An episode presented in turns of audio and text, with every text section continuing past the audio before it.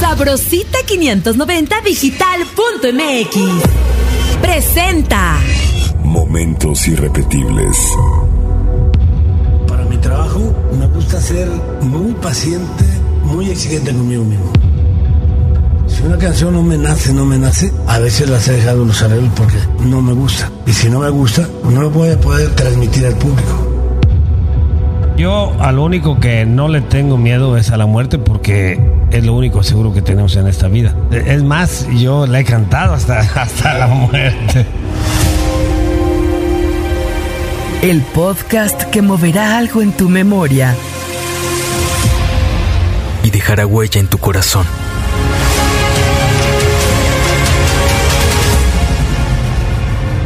Momentos irrepetibles. Viene muchachos.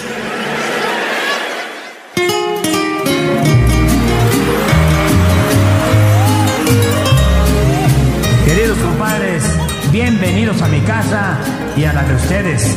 Este es mi programa y el de ustedes, el de México. ¡Vámonos pues!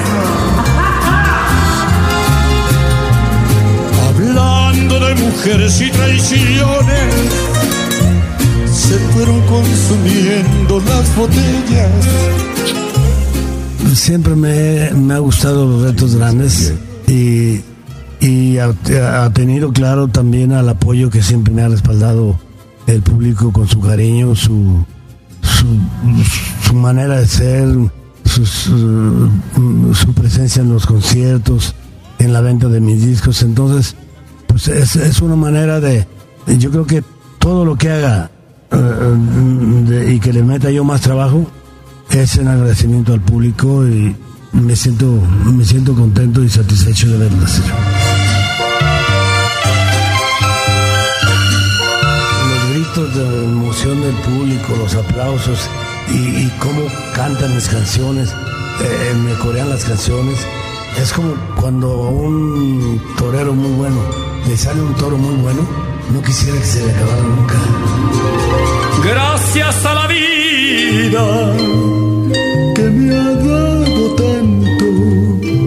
me dio dos luceros que cuando los abro, perfecto distingo. Siempre que se habla de, de, de años de, de una carrera, yo digo, bueno, yo no, tengo con, con- con qué pagarle a Dios porque cuando se, se habla de Pedro Infante, que son ídolos que serán toda la vida, de Jorge Negrete, de Javier Solís, pues sí, efectivamente, pero como siempre les he dicho, este, ¿qué hubiera pasado si Pedro Infante viviera? ¿Qué hubiera pasado si Javier viviera? ¿O qué hubiera pasado si Jorge viviera?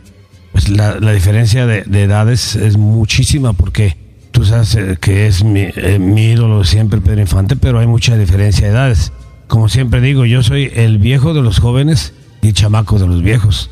Si yo, el público ya, me, ya no me recibiera como me recibe, ya, yo ya me retiraría porque a mí esto, eh, eh, esto lo hago ya por necesidad mía de, de desahogarme. Ya, ya el público sabe que no lo hago por necesidad, lo hago por- porque un desahogo para mí subir al escenario. Por pasión, es una pasión de defender lo mío, de defender el puesto que me he ganado, hasta el día que yo empiece a sentir que es eh, que ya no soy el mismo de- de- que puedo que puedo hacer que la gente vibre.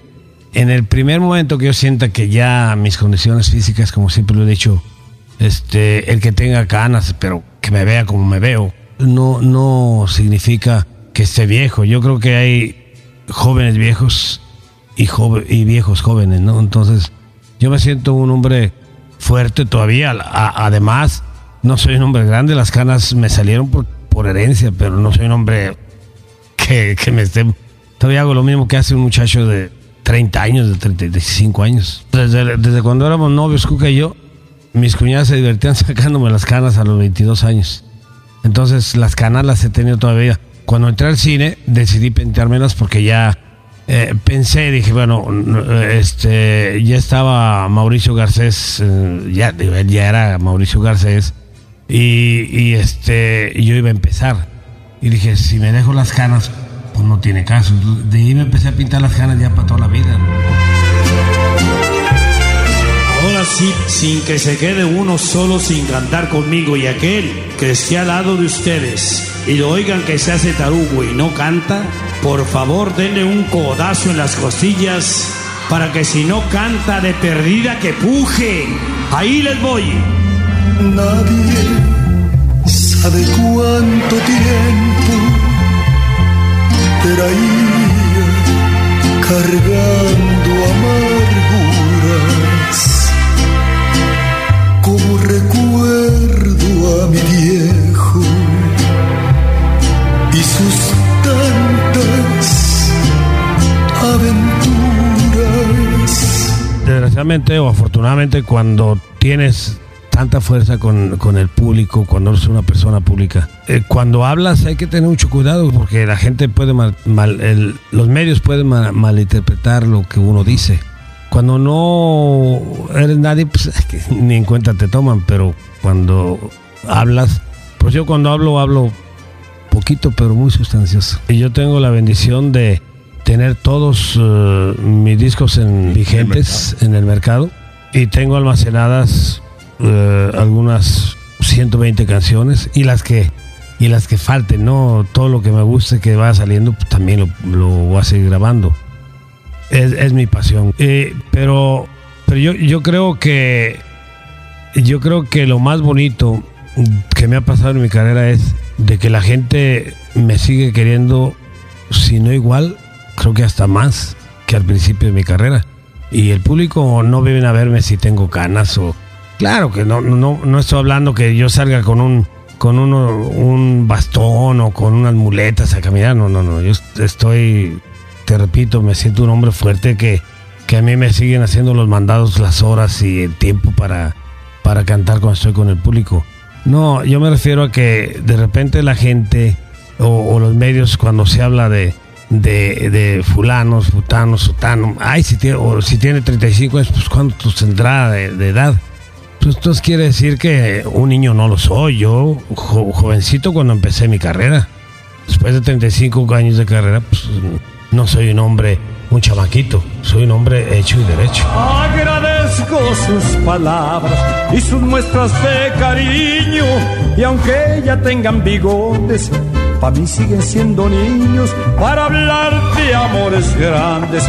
Yo sé bien que nunca es tarde, así como aman a este hombre.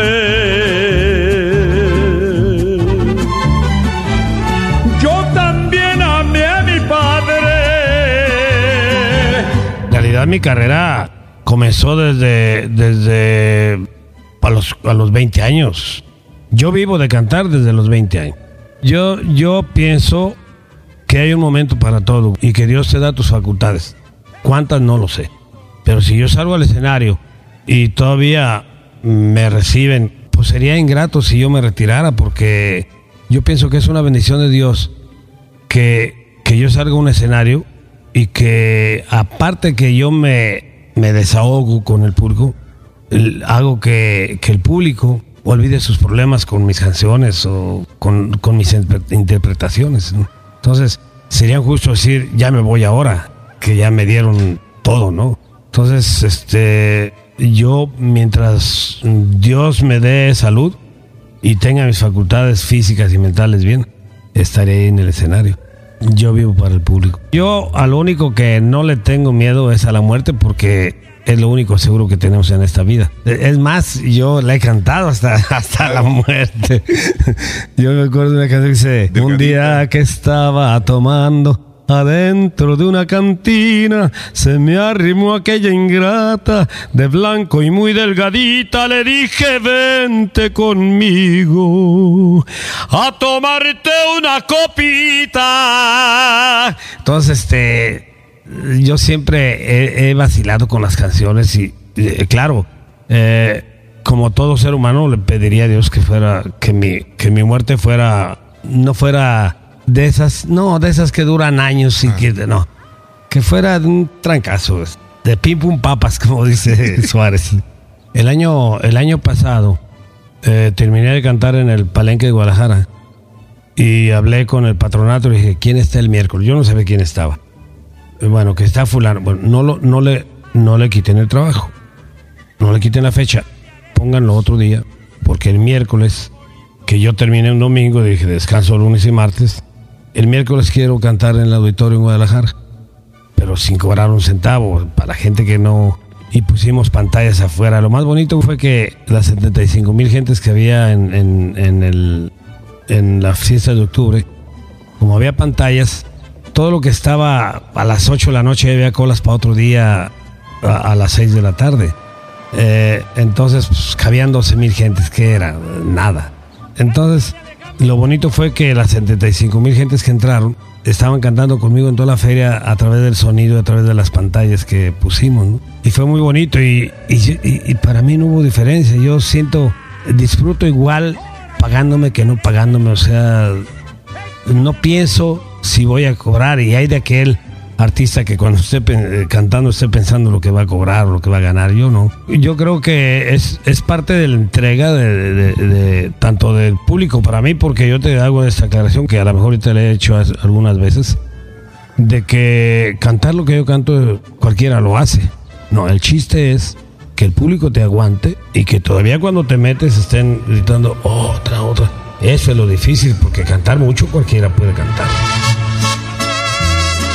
Si ahorita que me preguntaran que por qué los quiero tanto, los quiero por lo que valgo yo cuando tengo la bendición una vez más de estar frente a ustedes sintiendo su cariño. Si un día recuerdas al viejo que se preocupó por ti, si de él quisieras un beso y yo me la pasaba eh, cantando por propinas eh, tres años o cuatro años, entonces este de repente me pedían una canción de Miguel y cantaba con Miguel, me pedían una de Javier, cantaba como Javier, me pedían una de Pedro, cantaba como Pedro, y de repente dije, ay caray, ¿y ahora cómo cantaba yo? Y lo que hice cuando empecé a grabar es buscar este la barca en que me iré. O sea, buscar el estilito, que eh, el estilo es el que te hace el- un sello, que la gente cuando no tiene que decir el, locutor Vicente Fernández, eh, la gente te, te ubica y dice, oye una canción nueva de Vicente.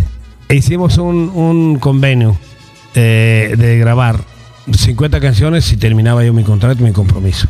Pues ahí, ahí me inicié, ahí es mi casa. Y, entonces dije, no, cuando terminé dije, ¿saben qué? Ahora les voy a poner otra condición.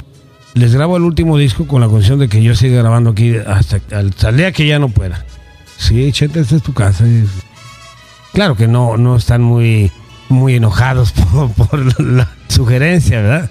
Pero para mí no importa, nunca, eh, yo siempre he dicho que para mí no importa el grabar, eh, o sea, yo no soy de los que digo, ay, si grabo un disco de Pérez Botija o de Manuel Alejandro, yo me voy a... No, no, no, yo a mí gustándome las canciones no importa, bueno, te repito, no importa que no tenga un compositor. Hasta las mías me gustan. Y sin embargo, aún con canciones mías he tenido éxito, porque Las llaves de mi alma es un éxito que, que la gente sabe que es mía, pero la quieren como si no fuera.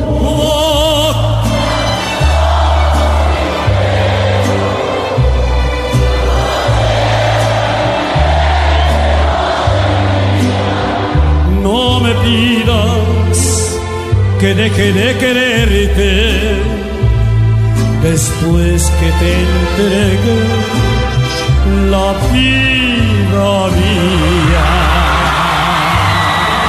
Como decía mi abuelito, que Dios lo tenga en su santa gloria. No le chille, mi hijo, no le chille, que en esta vida un buen ranchero dos cosas debe tener.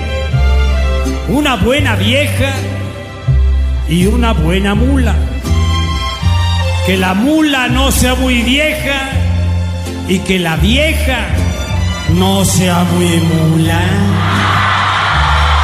Y como yo siempre, pues ya ves que mm, mujer divina, este señora mis respetos, este señora de tal, señora bonita, eh, yo siempre he sido un adorador de la mujer. Eh, eh, callejera y, luego pervertida y no, pero anteriormente eh, sublime mujer.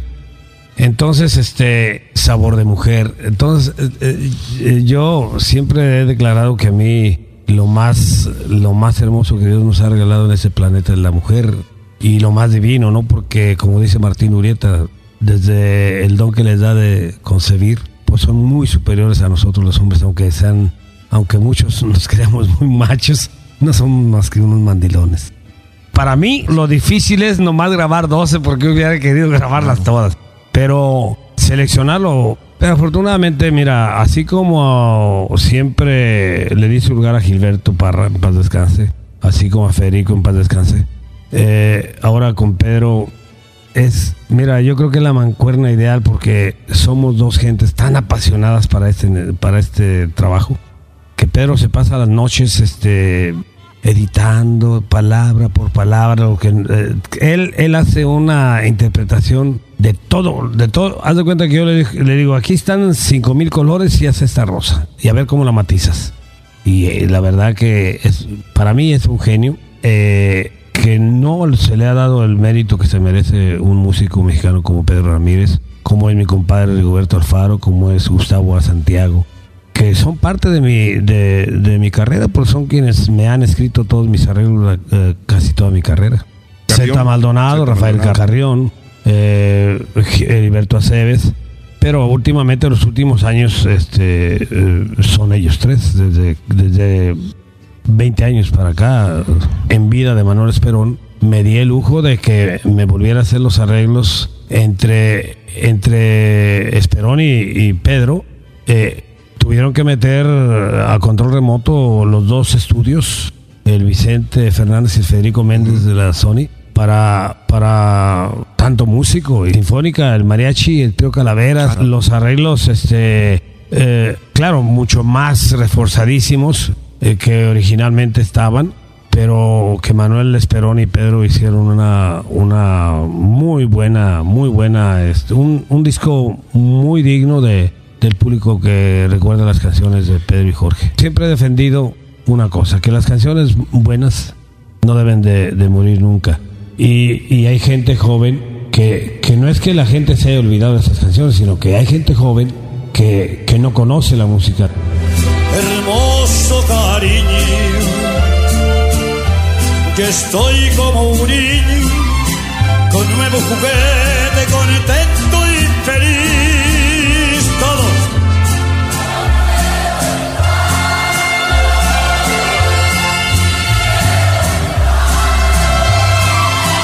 No, yo le- yo le- les comento a algunas veces así, amigos muy confidenciales. Fíjate que yo puedo cantar tres días sin repetir un éxito. Tengo éxitos, hay hits y hay éxitos, pero yo creo que es mejor eh, tener éxito toda la vida y no dar un, un hit y no volver a dar otro. Aparte de lo que ustedes tocan en la radio, cuando ya compran el disco, yo me doy cuenta de facilito porque en, en los palenques, donde quiera, me dan papelitos y me están pidiendo las canciones que no se tocan en la radio. Eh, Yo de repente canto, para mí uno de los éxitos más grandes que tengo, mm, se ve que no figura ni, ni, ni la gente ni se imagina que hermoso cariño de Fernando Z. Maldonado es, ya canto La Ley del Monte o canto éxitos como, como Los Mandados y eso, pero cuando canto... tará, pa, pará, No, es un grito de la gente y cuando nomás pongo el micrófono así, la gente la canta toda la canción si quiero que la cante.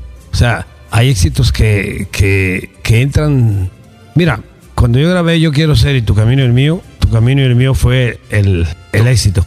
Y después dio la vuelta, porque Yo Quiero Ser se convirtió en, en un himno. Cuando yo canto, por ejemplo, lo de los caballos, es porque vivo entre los caballos y, y conozco los caballos y me apasionan los caballos y pienso como pensaría un caballo. Cuando yo canto este, corridos de la revolución es porque a mí me gustan las películas y la historia de, la revolución. Me encanta. Todo, todo, todo lo que sea cananas, este, rifles y sombreros de pico y todo eso me fascina. Entonces, eh, cuando yo tengo eh, te lo puedo decir acá si lo quieren grabar otros pues que lo graben yo de todo lo voy a sacar algún día tengo un concepto de puros corridos un concepto de puras guitarras un concepto de, de, ah, eh, de Agustín que, que acaba de salir. Y un concepto de, de puras canciones de, de, yucatecas, como eh, este un rayito de sol por la mañana, mi alma que vive errante y soñadora.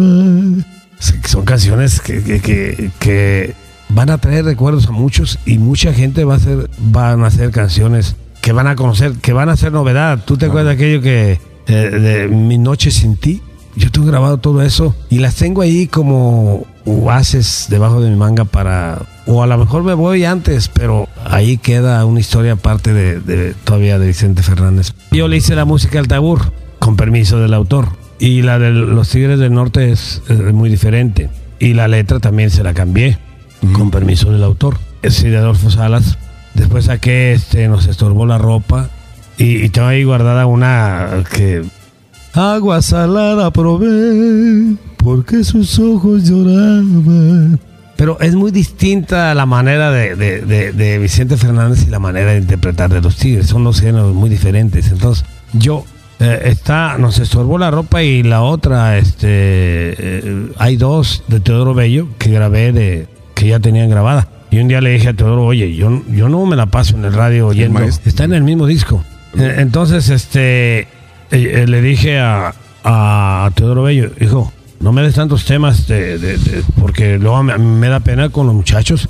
Dice, no, mi chente, es que lo que pasa es que eh, con ellos este tema pues no pasó de como como salió en sencillo esta y, es- y esta se que perdió. No, sí, pero yo no estoy para hacer refritos. Sí, pues no. Muchas gracias, que Dios los bendiga. Viene, muchachos. Estorba la ropa, dejamos que las prendas se cayeran. La noche estaba fría porque nevaba. Pero de nuestro amor se hacía una hoguera.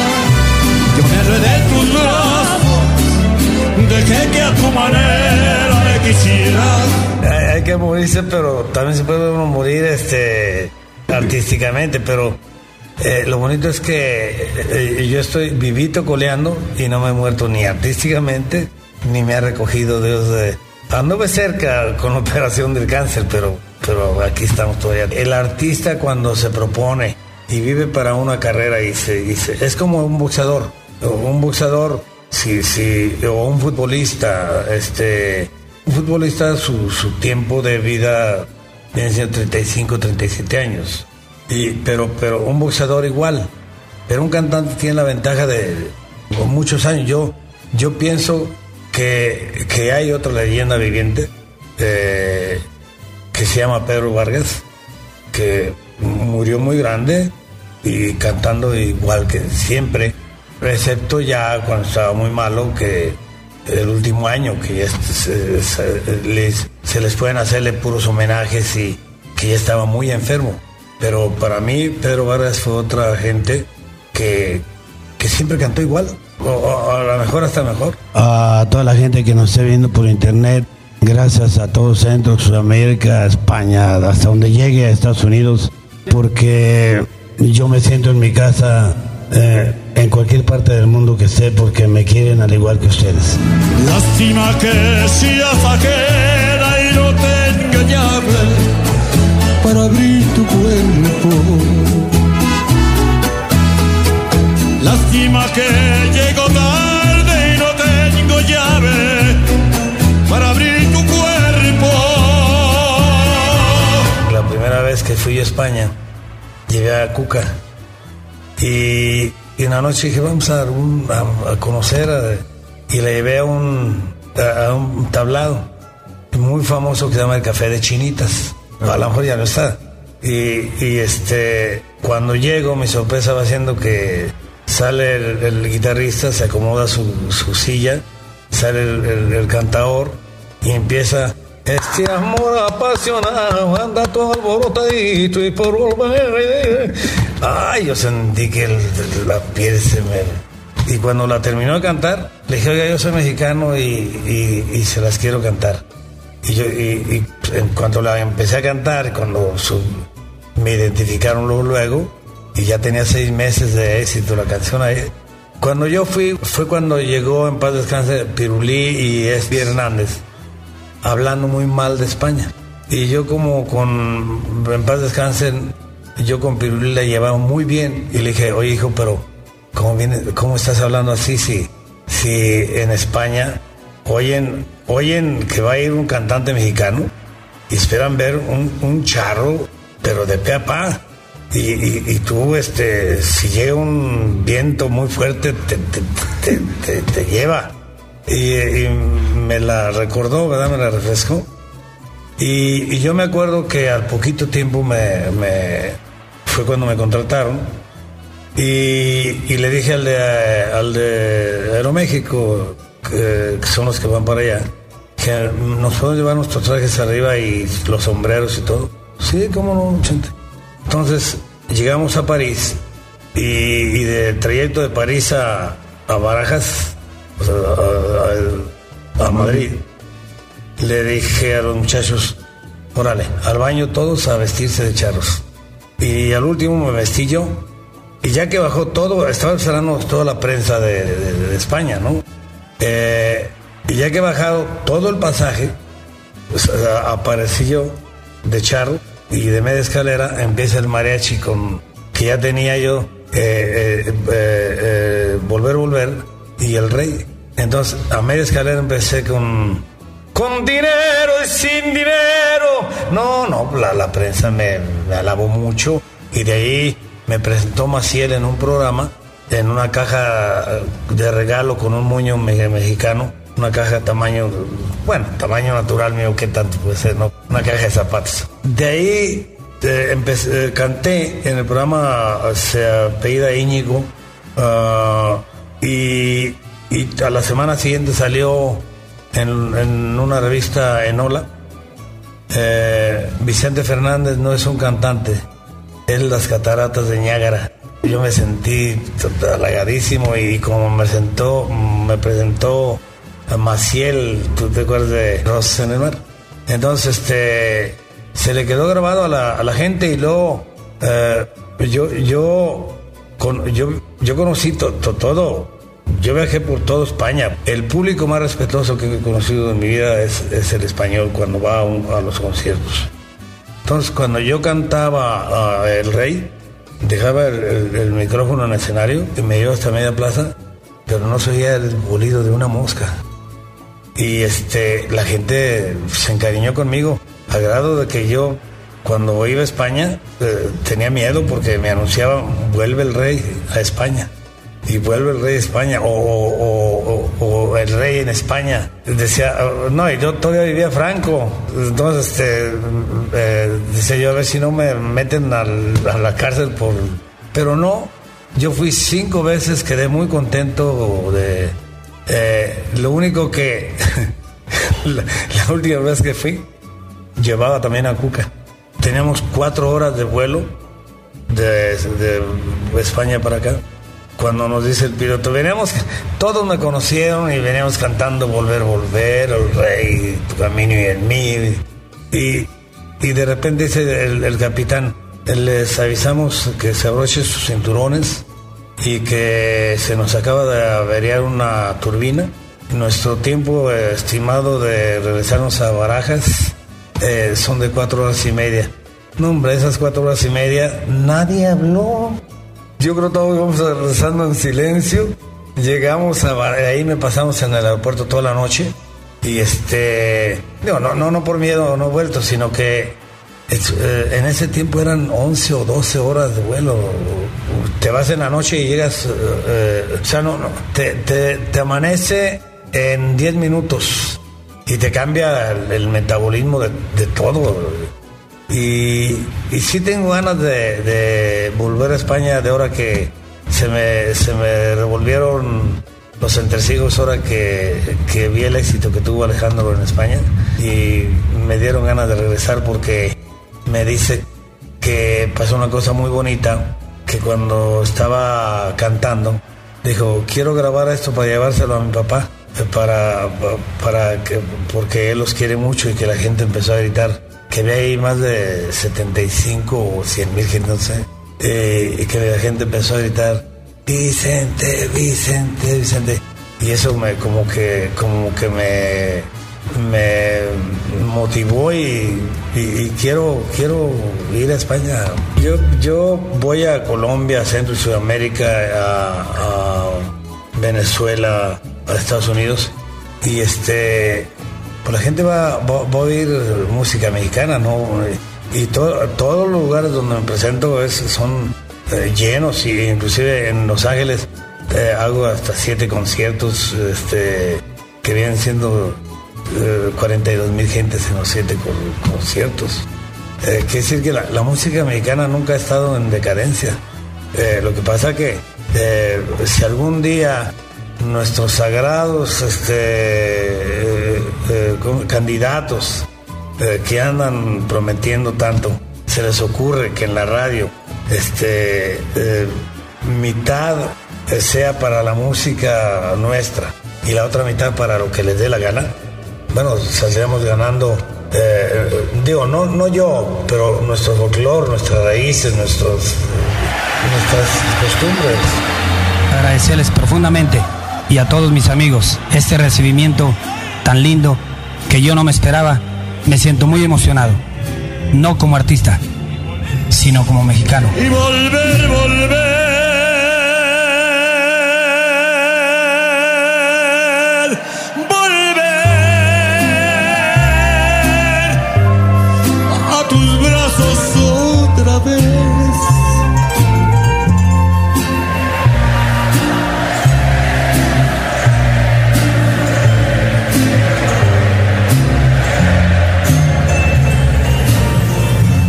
mí, Toño Aguilar no mi competencia, no, no, no. Pero fue, eh, fue el de los charros cantores, es, no fue, es el que nos abrió las puertas eh, fuera de México a, la mayoría de los...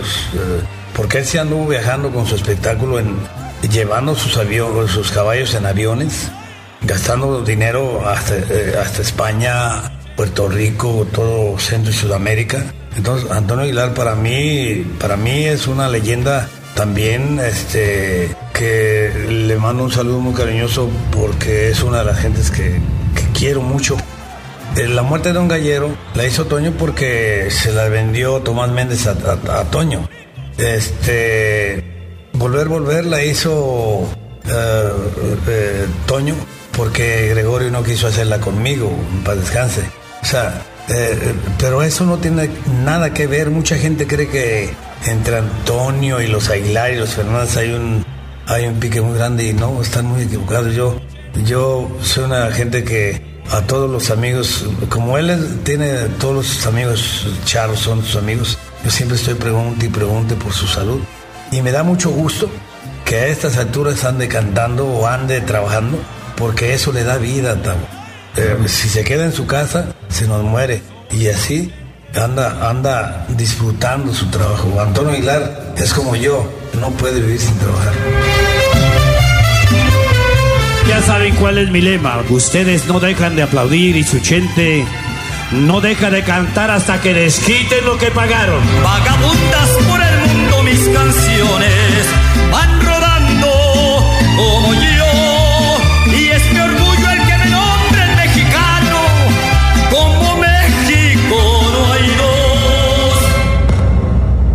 producción de Sabrosita 590 y 1410 AM. Momentos irrepetibles. El podcast que moverá algo en tu memoria. Y dejará huella en tu corazón.